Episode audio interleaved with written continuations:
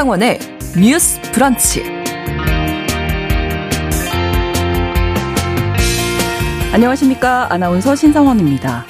30대 워킹맘이 직장 내 괴롭힘으로 스스로 목숨을 끊었다는 소식이 뒤늦게 전해졌습니다. 예, 고인은 우리나라 대표적인 포털 사이트의 개발자였다고 하는데요.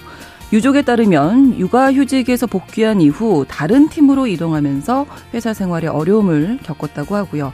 생전에 가족들에게 워킹맘은 죄인인 것 같다라는 메시지를 보내는 등 직장 내 괴롭힘을 호소했었다고 합니다. 네, 최근 직장갑질 119 조사에서 직장인 절반 정도는 돌봄 휴가를 자유롭게 쓰지 못한다는 결과 저희 뉴스 브런치에서 다룬 적이 있기 때문에 이번 사건이 더 눈에 띄는데요. 오늘 첫 번째 뉴스 pick에서 직장 괴롭힘을 호소하다 스스로 목숨을 끊은 워킹맘의 사건 다뤄보겠습니다.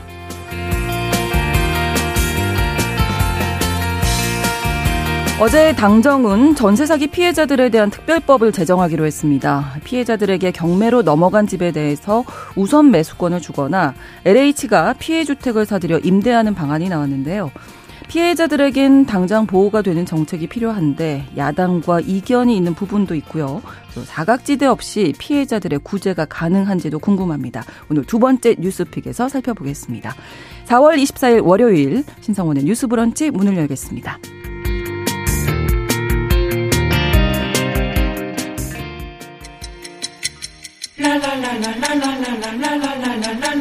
듣고 공감하고 진단합니다. 우리 사회를 바라보는 새로운 시선. 신성원의 뉴스 브런치 뉴스 픽. 뉴스 브런치 청취자 여러분들과 함께 소통하면서 만들어 갑니다. 짧은 문자 50원, 긴 문자 100원이 드는 샵 9730, 우물정 9730번으로 의견 보내실 수 있고요. 또 라디오와 콩 앱으로도 많은 의견 보내주시기 바랍니다. 월요일의 뉴스픽 이슬기 기자 조으론 변호사 두 분과 함께하겠습니다. 어서 오십시오. 네, 반갑습니다. 안녕하세요. 자, 첫 번째 뉴스픽입니다. 우리나라 대표적인 포털 사이트죠. 네이버에서 여직원이 스스로 목숨을 끊는 일이 있었습니다. 그 이유가 직장 내 괴롭힘으로 보여져서 논란인데 일단 이 내용부터 좀 이슬기 기자께서 정리해 주실까요? 네, 이 고인이 극단적인 선택을 한 게 지난해 9월인데요. 네. 지난달에 이제 그 유족들이 고용노동부에 신고를 하면서 이후 언론 보도가 나오면서 이제 세간에 알려지게 됐습니다. 어, 이 30대 개발자 여성 A 씨 같은 경우는 2009년 입사자라고 하고요. 네. 2016년에 육아휴직을 갔다가 복귀를 하셨는데 원래 일하던 팀과 다른 팀에 일하게 되면서 굉장히 어려움을 음. 겪으셨다고 해요. 네. 그래서 A 씨는 이후 이후에 이제 사내 제도를 통해서 다른 팀으로 한 차례 옮겼지만 전혀 다른 분야로 배치되면서 고통이 가중됐다고 하고요. 유족 증언으로는 이제 A 씨 같은 경우는 개발자였고 영어로 프로그래밍을 계속하고 있었는데 네. 옮긴 부서에 갔더니 프랑스어로 프로그래밍을 하는 부서였다라고 어. 하면서 그냥 책상에 앉아만 있다가 온다라는 말을 가족들에게 했다고 해요. 네.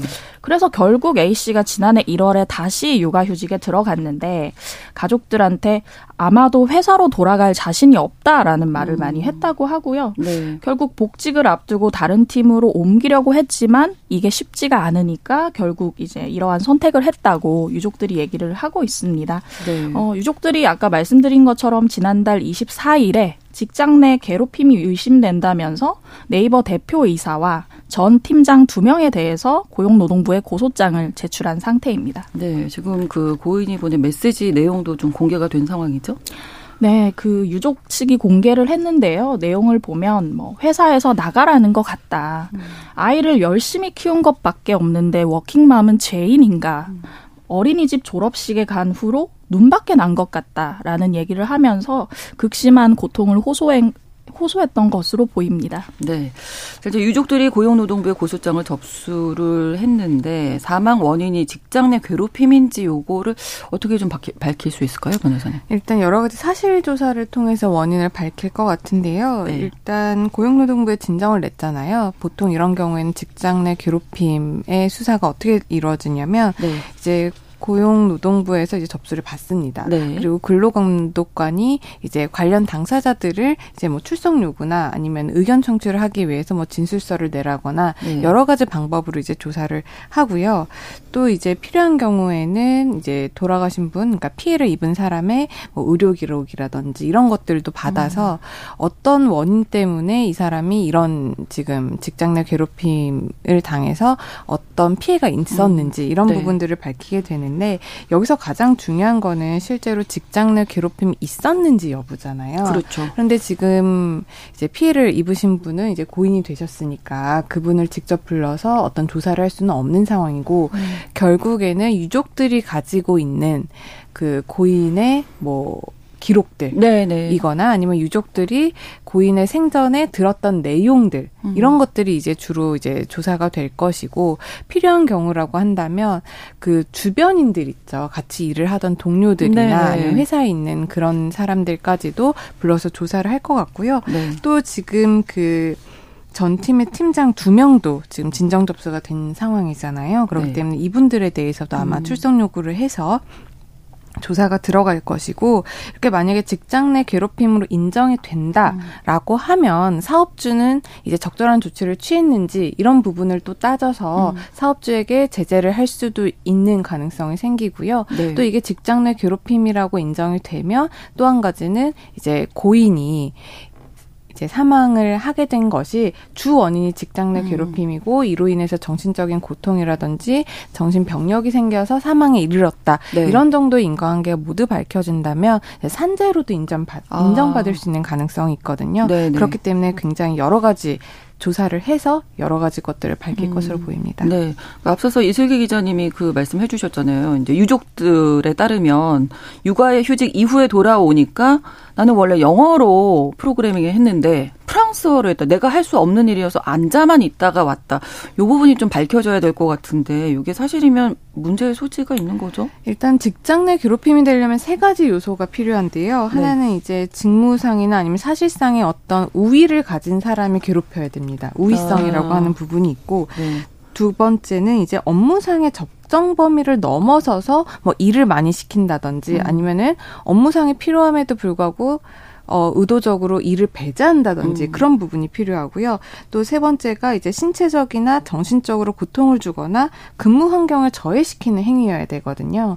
그런데 지금 업무를 다른 업무를 시킨 거잖아요. 네. 당연히 위에서 시켰겠죠. 그렇기 그렇죠. 때문에 업무의 우위성은 이제 인정이 음. 된다고 볼 것이고 과연 근데 이제 업무를 지시하는 부분에 있어서 네. 이렇게 영어로 프로그래밍을 하던 사람에게 프랑스어로 이제 앞으로 프로그래밍을 음. 하라. 라고 하면은 과연 이게 업무상의 적정 범위 내에서의 지시였는지 이 부분이 가장 첨예하게 음. 판단 기준, 그러니까 판단을 해야 될 내용이 될 것 같아요. 네. 그런데 이제 아무런 목적 없이 내지는 부당하게 업무를 배제시키거나 아니면 업무를 음. 못하게 하는 것도 지금 직장 내 괴롭힘으로 인정되는 사례들이 많거든요. 네. 그렇기 때문에 이분이 프랑스어를 전혀 못한다. 그거를 네. 또 회사에서 알고 있다. 네. 그럼에도 불구하고 프랑스어로 이제부터 프로그래밍을 해라. 음. 라고 하면은 그거는 음. 이제 업무상 적정 범위를 넘어서 네. 어떤 지, 부당한 지시가 되겠죠. 그런 경우에는 직장 내 괴롭힘으로 해당될 여지가 굉장히 크죠. 그 부분도 유족이 음. 이제 밝혀야 되는 건가요? 일단 업무를 이렇게 다른 업무를 시켰다. 그러니까 영어 프로그래밍에서 프랑스어 프로그래밍으로 바꿨다. 이거는 네. 그 회사에 회사 다 기록이 다. 있을 네, 네. 거예요. 그렇기 때문에 그런 것들로 이제 조사가 이루어지겠죠. 네. 여기에 대해서 이제 네이버 측 입장이 자세히 나오진 않았지만 네. 얘기를 보면 이제 결과적으로는 괴롭힘 정황은 발견되지 않았다라는 겁니다. 유족 측에서 주장이 있어서 이제 네이버에서도 조사를 했는데 그런 정황은 발견되지 않았고 뭐 수사에 성실히 임하겠다고 음. 지금 얘기를 하고 있습니다. 네. 일단 극 극단적 선택까지 갔기 때문에 너무 안타까운 상황인데 혹시 그 전에 뭐 사측이라든지 사내 동료라든지 좀 어려움을 호소하는 게 어려웠던 있었겠구나라는 생각도 들고 그런 것들이 있었으면 어땠을까 이런 생각도 들거든요. 네. 네, 여러 뭐 조사 결과에서 음. 이것을 뒷받침하는 결과들이 나왔었는데요. 네. 저도 이제 한 차례 소개해 드린 적이 있지만 전에 그 직장 갑질 119의 조사 내용 보면 직장 중 직장인 10명 중 3명은 괴롭힘을 당했는데 네. 대다수는 무대응, 60%가 무대응하거나 네. 30%는 퇴사를 선택을 하거든요. 정말 극단적으로 사실 음. 피해자가 음. 어떻게 자기 권익을 밝히기 어렵다는 거잖아요. 그렇죠. 그래서 왜 신고하지 않았냐라고 얘기 얘기를 물어보면 그분들 중에 이제 70%는 상황이 나아질 것 같지 않다라고 음. 말씀을 하시고 내가 원하는 대로 객관적인 조사나 뭐 가해자 피해자 분리가 제대로 이루어졌다고 응답한 비율은 이제 36%에 그쳤습니다. 네. 이런 상황이 있고 보고 들은 바가 있고 네이버 같은 경우는 2011년에도 어떤 그 네네네. 네, 네. 문제가 있었잖아요. 네. 극단 선택 문제가 있었고 그런 네. 어떤 직장 환경이 좀 영향을 미치지 않았을까 네. 싶습니다. 네. 음. 자, 이 회사에서 괴롭힘이 있었는지는 뭐 조으론 변호사께서 말씀하신 대로 이제 수사, 뭐 조사가 이루어질 텐데 어쨌든 고인이 느끼셨던 거는 이제 그 문자 내용에서 육아 휴직 이후에 돌아와 보니 좀 분위기가 달라졌다라는 거 호소했잖아요.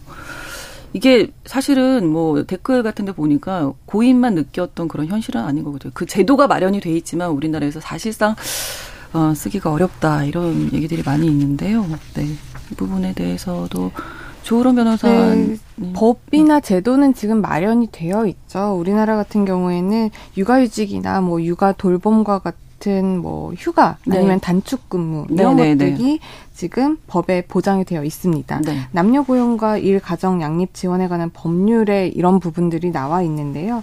특히 육아휴직 관련해서는 근속 기간 6개월 이상인 사람은 이제 자녀가 만 8세 이하 또는 초등학교 2학년 음. 이하라면은 네. 사업주에게 최대 1년의 육아휴직을 신청을 할 수가 있고요. 네. 사업주는 이를 허용해야 한다. 라고 음. 이제 법에 딱 규정이 되어 있어요. 네. 그리고 육아휴직에서 돌아오거나 아니면 육아휴직을 쓴다고 해서 해고나 불이익 처우를 하면 안 되고 네. 또 육아휴직 중에 해고도 못하게 되어 있거든요. 음.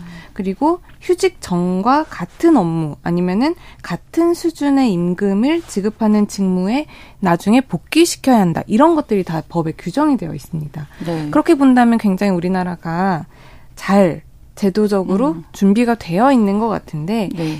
지금 비단 육아휴직 때문에 뭔가 고통받고 있는 사람들이 이분만은 아니잖아요. 언론을 통해서 네. 계속 비슷한 유사 사례들이 나오고 있음에도 이런 문제들이 반복되고 있고 하지만 법은 완비되어 있는데 왜 그러지? 음. 이런 것들을 살펴보면 아직까지도 그런 기, 기업이라든지 사회적으로 문화 인식 자체가 네. 제대로 잘 자리 잡히지 못한 것 같아요. 왜냐하면 기업에선 육아휴직을 가면 다른 뭐 동료들이 내 업무를 이제 또 나눠서 해야 된다는 그런 부담 을 어느 정도 갖는 이런 네. 분위기가 아직 개선이 되지 않는 것 같고 그거보다 좀 더 근본적인 문제는 기업 측에서 이거를 비용으로 처리를 그러니까 음. 비용이라고 생각을 하는 것 네, 같습니다. 네. 왜냐하면 그만큼 사람이 빠지면 또 대체 인력도 찾아야 되고 그렇죠. 그렇 아니면 다른 사람들한테 부담을 또 넘겨줘야 되니까 그런 것들이 다 비용이라고 음. 생각을 하는 것 같은데 사실상 이런 걸 조금 더 긍정적으로 보자면 이거는 비용이 아니라 육아휴직을 주는 거는 어떻게 보면 투자라고 볼 수 있거든요. 음. 국가의 출산율이 지금 0.78% 굉장히 0.78명 네. 굉장히 낮은 상황이고 그러다 보면은 이게 국가의 부담 나아가서는 기업에다가도 부담이 될 수 있는 그렇죠. 거거든요. 네. 그렇기 때문에 그런 부분들을 비용적인 측면에서만 보지 말고 이거를 하나의 투자적인 측면에서 음. 보면은 여러 가지 기업 내 그런 인식도 개선이 되지 않을까 싶습니다. 네, 이사 오님께서 육아휴직뿐만 아니라 육아기 근로시간 단축이라든지 임신기 태아 검진 휴가 이런 제도에 에 대한 인식 자체가 매우 낮다.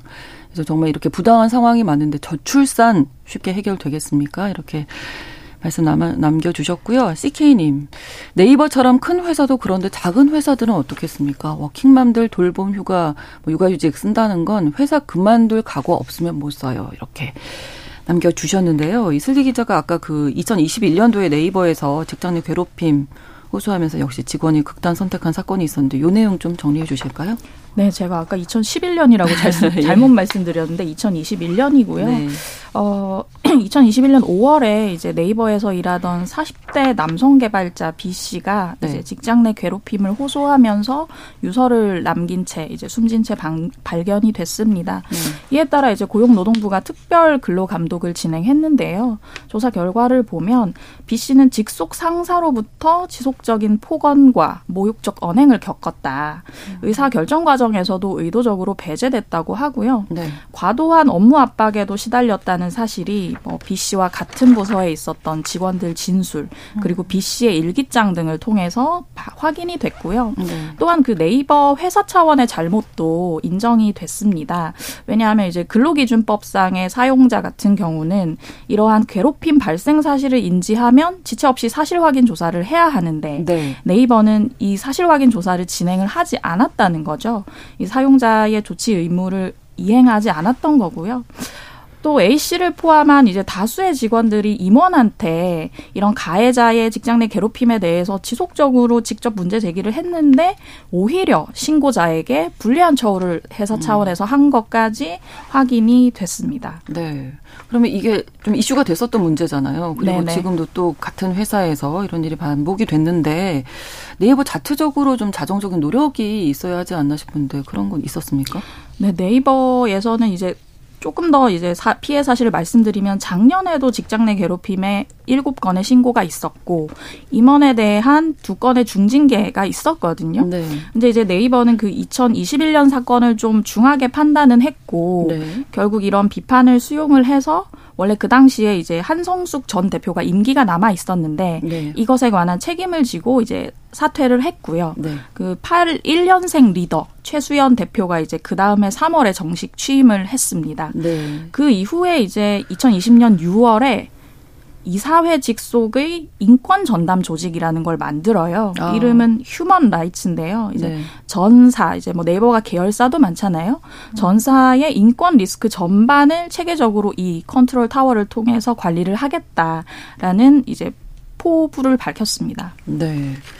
이번 사건 관련해서 이정식 고용노동부 장관이 법 위반이 확인되면 엄정하게 조치하겠다 이렇게 얘기를 했는데 실제 수사 결과 직장 내 괴롭힘이 맞다면 괴롭혔다는 직원 외에 지금 뭐 말씀하신 대로 회사에도 불이익 갈 수 있는 거죠. 뭐 일단 뭐 이런 그이 장관이 이제 브리핑을 열고 이 부분에 대해서 언급을 한 부분이 있는데요. 네. 직장 내 괴롭힘이 기본적으로 사람에 대한 예의가 아니라고 보고 철저하게 음. 감독해서 근절시키겠다라는 의지를 표명을 한 건데 네.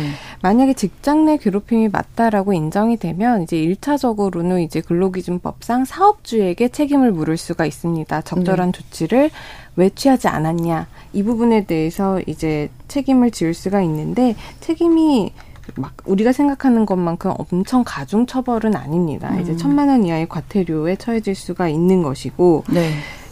또 실제로 이제 가해를 한 가해자들에 대한 처벌은 그럼 어떻게 되냐 이걸 네. 살펴보면 직장 내 괴롭힘이라고 해서 직장 내에서 괴롭히면 어떤 처벌을 받는다 이런 직접적인 조항은 없어요 가해자들에 음. 대한 아. 그렇기 때문에 그 행위자들의 행위에 대해서 다른 형법이나 다른 법에 의해서 또 제재를 할 수 있는지를 찾아봐야 되는데 단순히 뭐 업무를 이렇게 뭐 배제를 했다 아니면은 할 수 없는 업무를 줬다 이것만으로는 형법상의 어떤 구체적인 범죄가 아. 성립되기는 어렵거든요.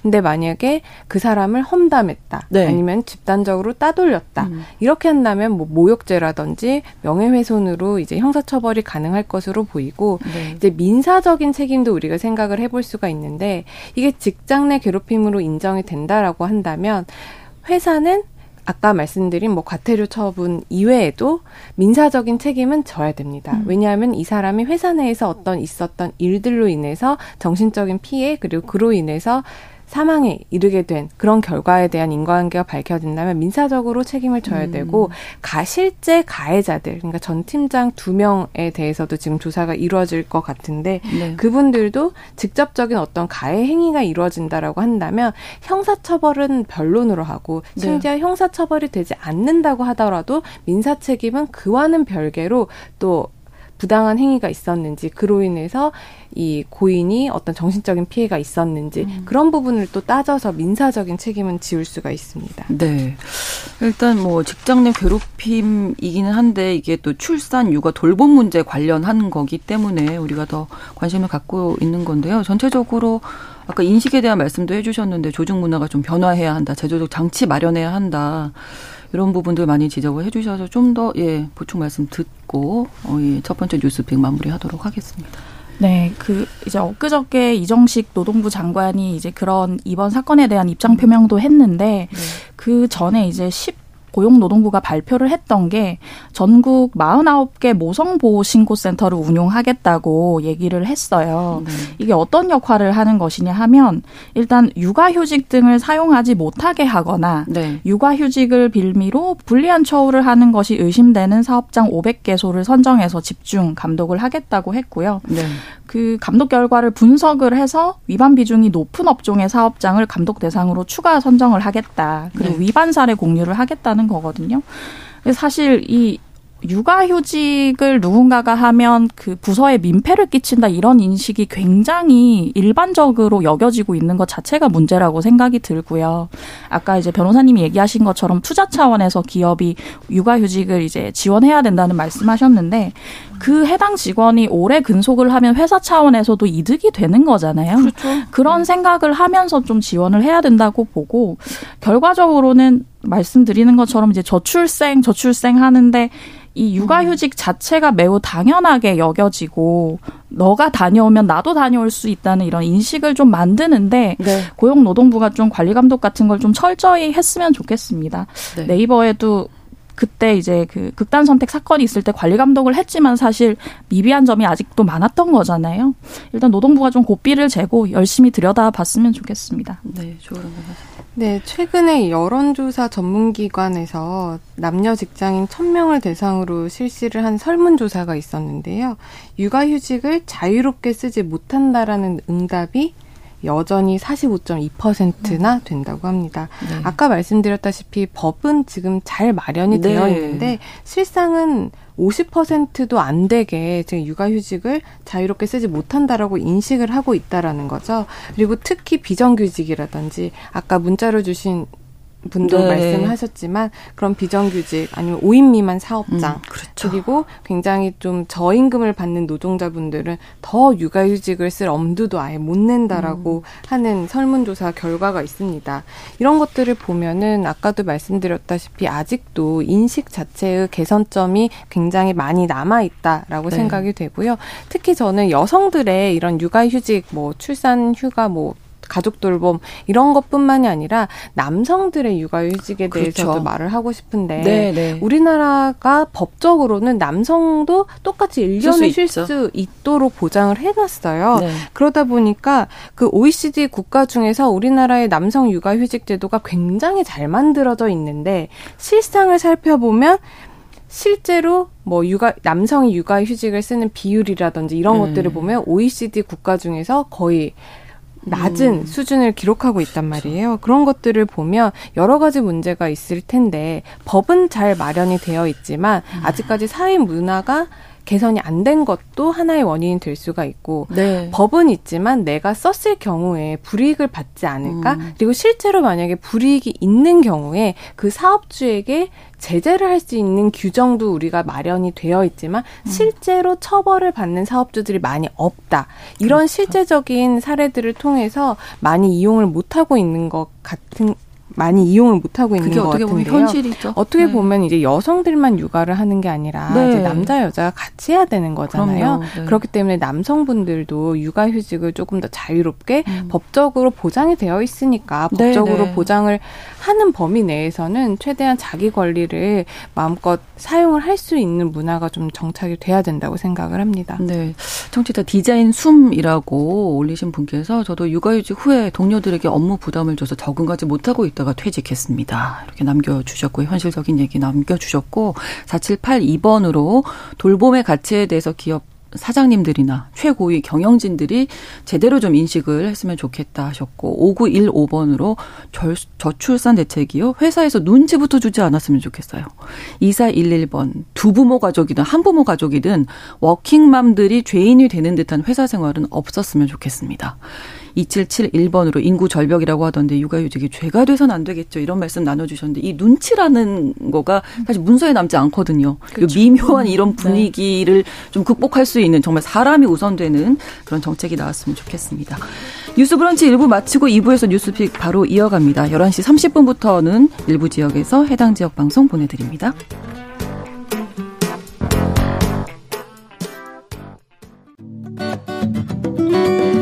여러분은 지금 KBS 1라디오 신성원의 뉴스 브런치를 함께하고 계십니다. 네, 두 번째 뉴스 픽으로 가보겠습니다. 인천 미추홀 건축 사기로 피해자 3명이 극단적인 선택을 했고 그 후에 전세 사기에 대한 특단의 대책이 필요하다는 요구가 높았는데 어제 당정이 만나서 전세 사기 피해자 지원 특별법을 제정하기로 했죠. 네, 네. 전세 사기 피해자 지원 및 주거 안정을 위한 특별법을 제정하기로 했고요. 네. 이를 통해서 이제 피해 임차인의 주거권을 보장하겠다는 것이 골자입니다. 내용을 보면 이제 현재 거주하고 있는 임차 주택을 낙찰받기를 원한다. 이런 세입자에 대해서는 우선 매수권을 주겠다는 거예요. 네. 우선 매수권을 줘서 내 집 마련이 가능하도록 만들겠다는 것이고요. 네. 이러한 주택을 이제 낙찰받을 때 여러 세금이 많이 생기잖아요. 네. 이것에 대해 대해서도 감면 혜택을 주겠다는 거고요. 근데 이러한 그 주택을 낙찰받을 여력이 부족한 분들에 대해서는 장기로 저리의 용자까지 지원을 하겠다는 내용입니다. 네, 일단 임대로 계속 살기 바라는 분들도 계실 텐데요. 그렇죠. 이제 아까 말씀드리는 건 이제 구매를 하기 네. 생각하는 분들이고 네, 네, 네, 임대로 계속 살기를 원하는 피해자분들한테는 LH 등 이제 공공기관에서 대신 우선 매수권을 행사를 하겠다. 음. 그렇게 해서 이제 LH가 주택을 매입을 한 후에 공공임대주택 형태로 음. 제공을 하겠다는 거고요. 네. 이렇게 되면 이제 피해 임차인은 경매 이후에도 퇴거하는 일 없이 사시던 집에서 음. 계속 음. 살 수가 있는데 네. 이제 LH 매입 임대 같은 경우는 2년 단위로 계약을 계속 갱신을 하면 네. 최대 20년까지 살 수가 있거든요. 네. 임대료도 이제 시세의 한 30에서 50% 수준입니다. 네. 특별법뿐만 아니라 전세 사기 관련된 법도 추진 중이죠. 네, 이 전세 사기 범죄 근절을 위해서 이렇게 다수 서민 시민들을 대상으로 한 대규모 재산 범죄를 이제 가중 처벌하겠다 음. 이런 내용을 담은 이제 특정 경제 범죄 법도 개정을 하기로 하고 있는데요. 네. 특히 이 현행법 같은 경우에는 개별 피해자가 다른 경우에는 그 피해액을 합산해서 형량을 조금 더 높게 하는 음. 그런 규정이 잘 적용이 되지 않고 있는데 네. 이런 전세 사기 경우에는 뭐 피해액이 굉장히 어마어마하잖아요. 뭐 그렇죠. 뭐 몇백억, 뭐 천억 예, 예. 이렇게 될 수도 있다 보니까 그런 분 그런 사건에 대해서는 이제 특정 경제 가중처벌법상의 사기죄를 적용을 해서 굉장히 높게 형량을 할 수 있는 가중처벌하겠다라는 네. 내용입니다. 그리고 이 어제 얘기 나온 특별법 같은 경우에는 전세 사기 피해자 모두에게 적용이 되는 건가요? 지금 뭐 전국적으로 뭐 동탄에서도 얘기가 나오고 있고. 지금 아직 그 네. 법안이 나오지 않았기 때문에 네. 이 법의 적용 대상이 아직 구체적으로 아. 우리가 알 수는 없는데요. 네네. 사실상 어떤 사람이 피해자라고 볼지 그런 부분에 음. 대한 정의 규정이 아마 그 법안에 실릴 예정 일것 같습니다. 네네. 지금도 그 피해 사실 확인원 같, 그러니까 전세 사기 피해를 입으신 분들에게 피해 사실 확인원을 네네. 발급을 해주고 그분들이 가서 여러 가지 혜택을 좀 받을 수 있도록 구제하는 대책들을 마련을 하고 있잖아요. 네. 거기에 준해서 아무래도 피해자를 어떤 식으로 규정을 할 건지에 따라서 그 피해자들을 음. 대상으로 하는 법이 되지 않을까 싶습니다. 네. 자, 일단 이 인천 미추홀구 건축 사기의 경우에는 피해를 본 집이 무려 161채, 전세금 125억 원이었는데 사실은 이 피해자분들의 상황이 조금 조금씩 다 집마다 다를 수가 있어서 이번 이 대책이 모든 피해자들을 대상으로 구제가 가능한 건지가 좀 궁금하더라고요. 네, 바로 그 부분이 이제 피해자 전국 대책위원회에서 네. 이번 대책이 좀 실망스럽다고 음. 얘기를 음. 하는 부분이거든요. 네. 예, 어제 그 실망스럽다는 입장문을 내셨는데 내용을 보면 이제 이분들이 꾸준히 요구를 했던 것은 보증금부터 일단 좀 보장을 해달라라는 부분이에요. 네. 보증금 채권의 공공 매입을 통해서 이제 피해자가 먼저 보증금을 받는 것이 네. 우리가 가장 원하는 법안이다. 음. 그런데 이제 이번에는 그 내용이 빠졌기 때문에 음. 이제 LH가 매입해서 임대하는 형식으로는 그것을 대체하기 어렵다는 얘기를 하고 계시고요. 네. 그래서 이제 지금 이번에 정부 안그뭐 LH 매입 임대나 뭐 우선 매수권 부여하는 이 방안에 더해서 네. 보증금을 보장하는 방안까지 제도화를 해서 음. 피해자가 그 세 가지 중에 선택할 수 있게끔 해 달라는 네. 것이 이제 대책위의 논지입니다. 네. 어, 예. 대책은 나왔다고 바로 시행되는 건 아니잖아요. 여러 가지 절차가 남아 있는 거죠. 그렇죠. 아무래도 네. 이제 법안이 통과되려면 여당, 야당 간의 협의도 필요하고 예, 예. 또 이제 법안이 통과되기 위해서는 필요한 정족수가 있잖아요. 네. 국회의원에. 네. 그렇기 때문에 그런 부분들이 다 이제 진행이 되려면 사실 얼마나 시간이 더 걸릴지 과연 의문이 음. 많이 드는 부분이 있고 지금 여야 간의 입장 차이가 있는 부분들이 있거든요. 네. 개정안을 지금 정부 차원에서도 지금 개정안을 내놓겠다라고 하지만 이미 야당 뭐 정의당이라든지 아니면은 민주당에서 내, 내놓은 개정안 같은 것들도 있는데 그런 부분들에 대해서 지금 여야 간의 합의가 제대로 이루어지지 음. 않고 있고 조금 입장 차이가 갈리는 부분이 있다 보니까 그 네. 부분에 대해서 이제 협의가 어, 디 선까지 될 것인지 그 부분을 좀 봐야 될 것 같고 네. 또 지금 전세 피해를 당하신 분들은 하루하루가 진짜 그렇죠. 막막하거든요. 네, 네 그리고 네. 이 전세 사기 피해라는 게 뭐 올해 갑자기 언론에 음. 대두된 문제가 아니라 작년부터 계속해서 나온 문제였는데 네. 이제야 이제 법안을 좀 마련을 하고 어떤 대책을 수립하겠다라고 하고 있는 입장에서는 굉장히 늦어지고 있는데 이게 또 법적인 근거가 있어야 또 피해 구제가 되는 거잖아요. 네. 그렇기 때문에 법안이 또 통과돼서 실제로 시행이 되기까지 또 시행이 되려면 법뿐만이 아니라 시행령, 시행 규칙 이런 음, 것들도 그러네요. 정비가 돼야 실질적으로 음. 시행이 된다라고 볼 수가 있는 있는데 그런 부분들도 좀 하루 빨리 여야 간의 네네. 협의라든지 아니면은 정부기관에서 발빠르게 대처를 하는 모습이 필요하지 않을까 싶습니다. 네. 지금 나온 타임라인을 보면 이제 당정에서 이번 주에 법안을 발의하겠다라고 계획을 잡고 있는데 네. 이제 과제는 그 피해 주택을 어떤 기준으로 선정할 것인지 네. 그리고 매입이 어렵다면 어떤 대책을 강구할 것인지를 정하는 거거든요. 그렇죠. 그런데 이런 그 피해 주택 기준이나 범위 같은 거는 국토부 내에 설치하는 심의위원회를 통해서 결정을 하겠 하겠다고 얘기를 하고 있어요. 음. 근데 여야의 기본 입장은 오는 27일에 본회의가 열리는데 네. 그때 상정을 하겠다는 것이 목표지만 네. 지금 이제 특별 법안이 당정에서 내는 것 하나와 네. 야당에서 낸 그 정의당 안과 네. 민주당 안 이렇게 세 개가 국토위에서 병합 심사를 하게 되면 결과적으로 지금 당정에서 얘기하는 건 보증금을 먼저 보장해 주는 건 포 퓰리즘이다라고 얘기를 하고 있는데 음. 그 방안을 넣냐 마냐를 가지고 이제 여야가 대립을 하면 음. 이 병합 심사 과정이 순탄히 넘어갈 것인가. 그렇죠. 4월 내에 이게 처리는 거의 좀 어렵지 않는가라는 것이 이제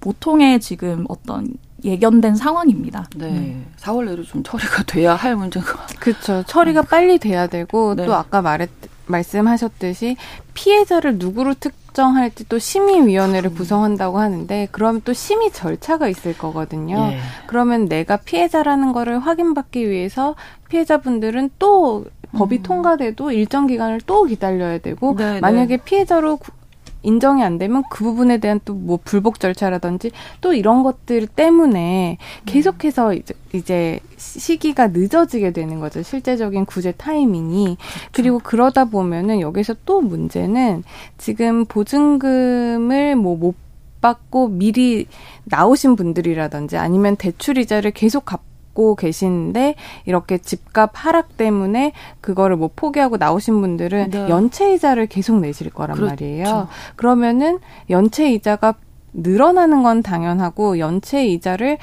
너무 이게 과다해서 못 내게 되시는 분들은 신용도가 또 떨어집니다. 떨어지죠. 신용도가 떨어지면 나중에 정부에서 이렇게 도와주겠다, 뭐 저리로 뭐 네, 네 대출을 네, 다시 해주겠다라고 해도 그때 가서 다시 은행에서는 신용도를 기반으로 해서 대출 심사를 음. 하잖아요. 네. 그렇게 되면은 그때 또 가서 그때 또 그, 연체된 이력 때문에 있고. 신용도가 떨어져서 또 밀려나고 그런 음. 부분들이 이제 악순환이 계속 꼬리를 물고 있다 보니 네. 이건 좀 시간적으로 좀 빠르게 네. 대처를 네. 정부 차원에서 해줘야 되지 않을까 싶습니다. 그렇습니다.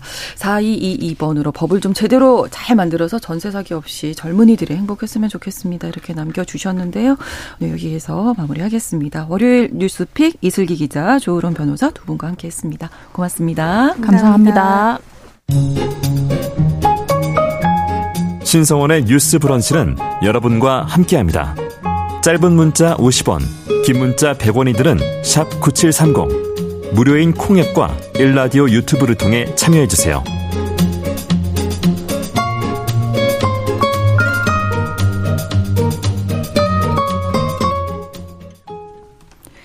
네, 알아두면 좋은 생활 정보와 제도, 헷갈리는 뉴스들을 슬기롭게 정리해드리는 시간입니다. 슬기로운 뉴스 생활, 서울신문 곽소영 기자와 함께하겠습니다. 어서 오세요. 안녕하세요. 네, 첫 번째 뉴스 어떤 건가요? 네, 먼저 지금 운전하면서 라디오 듣고 계실 분들이 주목할 만한 소식인데요. 네.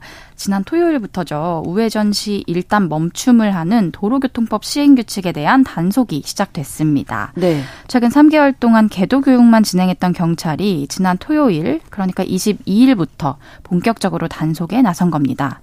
교차로 우회전은 빨간불에서도 할 수 있었기 때문에 보행자랑 차량 간의 사고가 많았는데요. 네. 이런 사고를 좀 줄이기 위해서 보행자 보호 의무를 강화한 겁니다. 그러니까 우회전할 때 이제 일단 멈춤을 해야 되는 건데요. 네. 예, 자세한 그 케이스들을 좀 소개를 해주시면요. 네. 헷갈려 하시는 경우가 많더라고요. 맞습니다. 일단은 교차로에 우회전 신호등이 있는 경우 그리고 없는 경우를 좀 나눠서 생각을 해볼 수 음. 있습니다. 네. 우회전 신호등이 있는 경우부터 좀 살펴보면요. 네. 기존에는 교차로에서 우회전을 하고 싶은데 아직 우회전 신호등이 빨간불이진 하지만 네. 횡단보도를 건너는 보행자가 아무도 없는 없다. 경우에는 네, 네. 이렇게 슬쩍 우회전을 할 수가 있었잖아요. 네. 근데 이제는 이렇게 빨간불에 우회전을 할 경우에는 무조건 단속 대상이 됩니다. 아. 우회전 신호등이 빨간불로 들어와 있을 때는 보행자가 네. 없어도 무조건 정지하고 있어야 되고요. 만약 초록불이더라도 보행자가 아직까지 횡단보도를 지나가고 있다. 그러면 음. 정지해야 됩니다. 네. 정리하면 우회전 신호가 녹색으로 들어와 있는 상태에서 보행자도 없을 때만 천천히 서행하면서 우회전할 수 있는 겁니다. 네. 두 번째는요, 우회전 신호등이 없는 교차로인데요. 네. 이때가 조금 헷갈릴 수가 있습니다. 음. 전방에 직진 신호등이 빨간불일 경우에는 네. 우회전을 하기 전에 정지선이나 횡단보도 앞에서 무조건 일시 정지를 해야 합니다. 음. 그리고 보행자가 없는 것을 확인하고 서행하면서 우회전하면 됩니다. 그리고 전방 신호등이 녹색일 경우에는요, 횡단보도를 건너는 보행자가 없으면 서행하면서 우회전을 할 수 있지만요, 네. 만약 횡단보도를 건너는 보행자를 발견했다, 그러면 그 즉시 일시 정지를 해야 합니다.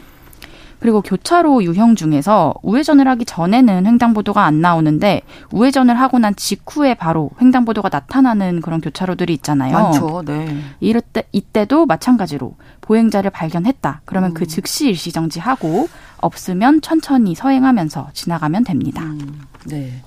간단히 정리를 한번 해드릴게요.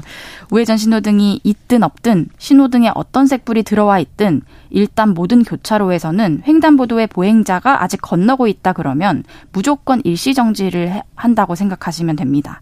그리고 우회전 신호등이 있는 경우에는 녹색불에 보행자가 없을 때만 지나갈 수 있고 우회전 신호등이 없는 경우에는 보행자도 없고 전방이 초록불일 때에만 일시 정지하지 않고 지나가도 됩니다. 그리고 우회전 신호등이 없고 전방 신호가 빨간불일 때는 보행자가 없어도 일단 멈췄다가 다시 우회전합니다. 네. 전 이것도 너무 헷갈려서 그냥 일단은 우회전할 때는 네. 멈추려고요. 네, 그게 아마 네, 마음이 왜냐하면 기본 취지 이 법의 기본 취지가 네. 보행자를 보호하기 위한 거잖아요. 맞습니다. 그러니까 내가 먼저 가지 않도록 딱 발견하고 브레이크 밟아도 이미 늦었어요. 네. 이미 제가 들어가 있더라고요. 그래서 저는 일단은 멈춤하겠습니다. 맞습니다. 네. 범칙금 과태료 어떻게 되는지 궁금해 하시는데요. 네. 저번 주 토요일부터 부과되고 있는데요. 네. 승합차는 7만 원이고 승용차는 6만 원, 이륜차는 4만 원입니다. 그리고 우회전 신호나 전방 신호에 따라서 일시정지나 정지 등의 운전 신호를 위반한 경우에는 이 범칙금이랑 같이 벌금 15점, 아, 벌점 15점. 벌점 15점. 그리고 신호는 다 지켰는데 보행자가 아직 지나가고 있었다. 이런 경우에는 범칙금과 함께 벌점 10점이 부과됩니다. 네. 이 제도를 도입한 이유 아까 말씀드렸지만 보행자 보호하기 위한 거잖아요. 네. 맞습니다. 이게 국내 교통사고 중에서 횡단보도를 건너다가 우회전하는 차량에 치여서 사망하시는 분들이 음. 굉장히 많아요. 아. 2017년부터 2021년까지 5년 동안 우리나라에서 발생한 교통사고 통계를 좀 살펴보면요. 네. 교통사고 사망자의 약 38%가 보행자고요. 그리고 이 38%는 OECD 평균 수치에 비해서도 두 배 정도 높은 수준입니다. 아, 그렇군요. 그리고 이 보행자 사망 사고 중에서도 절반에 가까운 47%는 보행자가 횡단 중이거나 횡단을 네. 하려고 할 때 발생했습니다. 음, 그렇죠. 그래서 사실 운전자분들이 많이 헷갈려 하시는 분들이 많은데 네. 그래도 무엇보다 보행자의 안전을 좀 더 중시하자 음, 이런 네. 취지에서 법 개정이 이뤄진 겁니다. 일단 좀 멈추고 우회전은 천천히 하시는 게 중요하다는 생각이 드는데 최종욱님께서 우회전할 때 제발 뒷차들이 빵빵거리지 않아야 하는 이게 정착이 돼야 됩니다. 조금만 서행해도 뒤에서 빵빵거리는데 이게 다 같이 협의가 이루어져야 이 제도가 잘 안착될 것 같다고 해주셨는데 이 부분도 꼭 말씀드리고 싶었어요. 맞습니다. 네, 다음은 어떤 내용인가요? 네, 어제가 4월 23일이었잖아요. 네. 혹시 무슨 날이었는지 알아요, 저. 세계 책의 날. 아, 맞습니다. 네. 책의 날이에요. 맞습니다. 유네스코가 정한 세계 책의 날이라서 네. 책이랑 관련된 반가운 소식 하나 들고 왔습니다. 네, 어떤 건가요?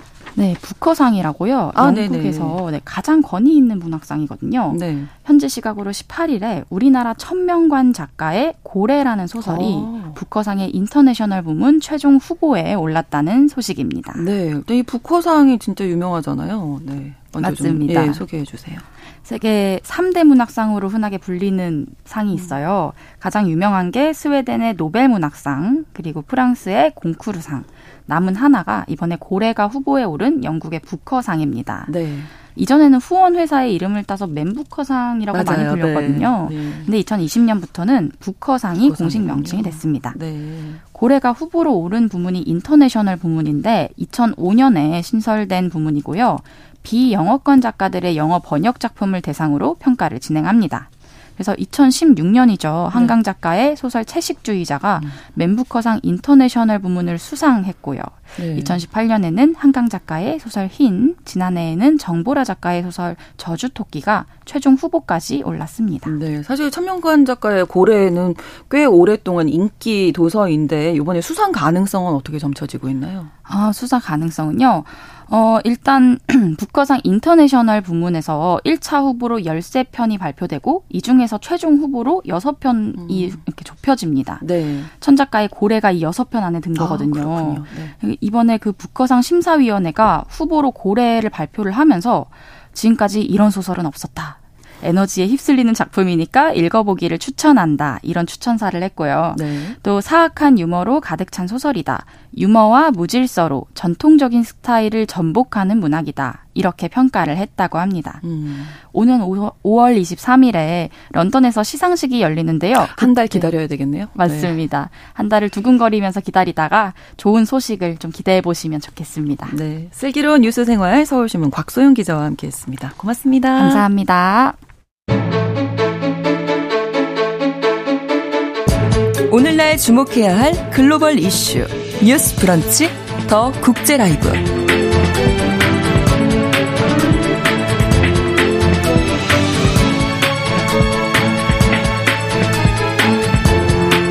브런치 11시 48분 향하고 있습니다. 나라박 소식 더 국제 라이브 외신 캐스터 조윤주 씨와 함께합니다. 어서 오세요. 네, 안녕하세요.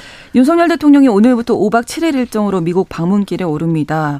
사실 그 전에 뭐 여러 가지 이슈들이 있었는데 지난주에 로이터 통신과 인터뷰를 했었잖아요. 네, 네. 내용을 좀 정리를 해드릴게요. 네. 어, 18일 날 대통령 집무실에서 로이터가 단독으로 윤 음. 대통령과 인터뷰를 했습니다. 그리고 네. 다음 날에 인터뷰 내용이 공개가 된 건데요. 윤 대통령이 대만 문제는 단순히 중국과 대만 간의 문제가 아니고 어, 남북한 문제처럼 전 세계적인 문제다. 글로벌 이슈다라고 얘기를 한 겁니다. 그리고 대만 해협의 긴장 상황에 대해서도 힘으로 현상을 바꾸려는 시도 때문에 벌어진 일이다라고 규정을 하면서 네. 국제사회와 함께 힘에 의한 현상 변경에는 절대 반대한다는 입장이다라고 입장을 밝혔습니다. 어, 하지만 중국은 양안 문제에 대해서 유엔에서 이 별개 주권국으로 인정받고 있는 어, 남북과는 근본적으로 다르다고 보고 음. 있습니다. 네. 중국은 대만도 중국 영토의 일부 하나의 중국이기 때문에 이번 발언에 대해서 굉장히 좀 음, 격앙된 어조로 네. 여러 가지 얘기를 하고 있습니다. 지금 인터뷰 이후에 그래서 중국 측 반응이 계속 나오고 있거든요. 매일매일 나왔습니다. 네. 맞습니다. 어, 일단 그 보도가 되고 나서 그 다음날 20일 날 왕원빈 중국 외교부 대변인이 정례 브리핑을 가졌고요. 세계에서 오직 하나의 중국만 있다. 대만은 중국 영토의 일부분이고 음. 불가분의 관계다. 그러니까 떼어낼 수가 없다라고 얘기를 하면서 이 대만 문제는 순전히 중국 내정이고 중국의 이익 중에서도 핵심이다라고 말했습니다. 그러면서 대만 문제를 해결하는 것은 중국인 자신들이 할 일이고 타인의 말참견 절대 허용하지 않는다. 이렇게 말했습니다. 그리고 북한과 한국은 모두 유엔에 가입한 주권 국가이고 한반도 문제와 대만 문제는 성질이 완전히 다르다. 라고 얘기를 하면서 이 한중 수교의 정신을 이용해 어, 인정을 하면서 하나의 중국 원칙을 지켜달라 이렇게 말했습니다. 네. 타인의 말참견 이렇게 네네. 이게 나와서 우리 정부도 중국 측 발언에 대해서 항의를 한 거죠. 네, 그래서 이제 이 왕 대변인이 브리핑을 하면서 말참견을 허용하지 않는다는 표현에 음. 대해서 우리 정부가 이제 공식적으로 입장을 밝혔는데요. 음, 사실 이제 이 얘기는 그 전에 그 박진 외교부장이 CNN과 인터뷰를 하면서 네. 음, 중국의 외교부 마이닝 대변인이 했던 것과 또 비슷한 얘기입니다. 부용치회 그러니까 음. 상대방의 간섭을 절대 허용하지 않겠다라는 아주 강한 어조로 불만을 표시한 건데요. 네. 하지만 우리나라 외교부는 입에 담을 수 없는 발언이다라고 오. 어. 규정을 했고 중국의 국격을 의심하게 하는 아주 심각한 외교적인 결례였다라고 아주 강력하게 반발했습니다. 우리 정부도. 네. 그 다음 날에 중국 정부의 비판이 또 이어졌고요. 네, 맞습니다. 네. 그리고 나서 친강 중국 외교부장이 21일 날 윤 대통령 겨냥해서 대만 문제는 중국의 핵심 중 이익 중의 핵심이고 불장난을 하는 자는 반드시 불에 다 죽을 것이다. 이게 좀 네. 너무 심한 거 아니에요? 네, 맞습니다. 그래서 어 사실 이 불에 타 죽을 것이다라고 말하면서 네. 주어를 말하진 않았어요. 네, 네. 그래서 이제 윤 대통령의 실명을 직접 거론하지 않았지만 어, 문맥을 보면은 당연히 우리나라 겨냥해서 한 발언이라는 것을 충분히 알 수가 있는데요. 어, 외교부 당국자는 친부장 발언에 대해서 절대로 용납할 수가 없다. 언행에 신중을 기해 달라. 이렇게 강력히 경고했습니다. 네. 그리고 나서 중국 정부는 윤 대통령의 방미를 앞두고 23일 날 정재후 주중 한국 대사를 통해서 네. 윤 대통령의 대만 발언에 대해서 공식적으로 항의한 내용을 공개하면서 공세를 가해갔습니다. 그러면서 또 중국 외교부 홈페이지를 통해서도 외교부 부부장이 네. 대만 문제에 관해서 어, 한국 지도자가 잘못된 발언을 했고 그래서 20일 날 정대사를 불러서 어, 엄정하게 아, 불만을 제시했다 이렇게 그랬습니다. 어, 뭐 계속 갔습니다. 계속 이제 하나의 중국 원칙에 대해서 한국 정부가 왜 인정하지 않느냐라고 네. 말하면서 한국 측이 한중 수교 공동 성명의 정신과 하나의 중국 원칙을 준수를 해야 되고 대만 문제에 있어서는 언행에 신중을 기해달라 이 얘기를 사흘 내내 네. 했습니다. 중국 정부가 이렇게 공식적인 입장 표명을 했을 뿐만 아니라 관영 매체들도 윤 대통령 발언에 대해서 강력히 반발을 한 거죠. 네, 관영 황구시보는요 사설까지 실었습니다. 그러면서 이 방미를 앞두고 미국에 충성심을 표시하고 중국을 도발해서 미국의 환심을 사려고 하는 것 같다 이런 식으로 풀이했습니다. 그러면서 윤 대통령의 발언은 1992년 한중 수교 이후에 대만 문제에 대해서 한국 측이 최악의 입장을 표명한 거라면서 강력히 비판했습니다. 네.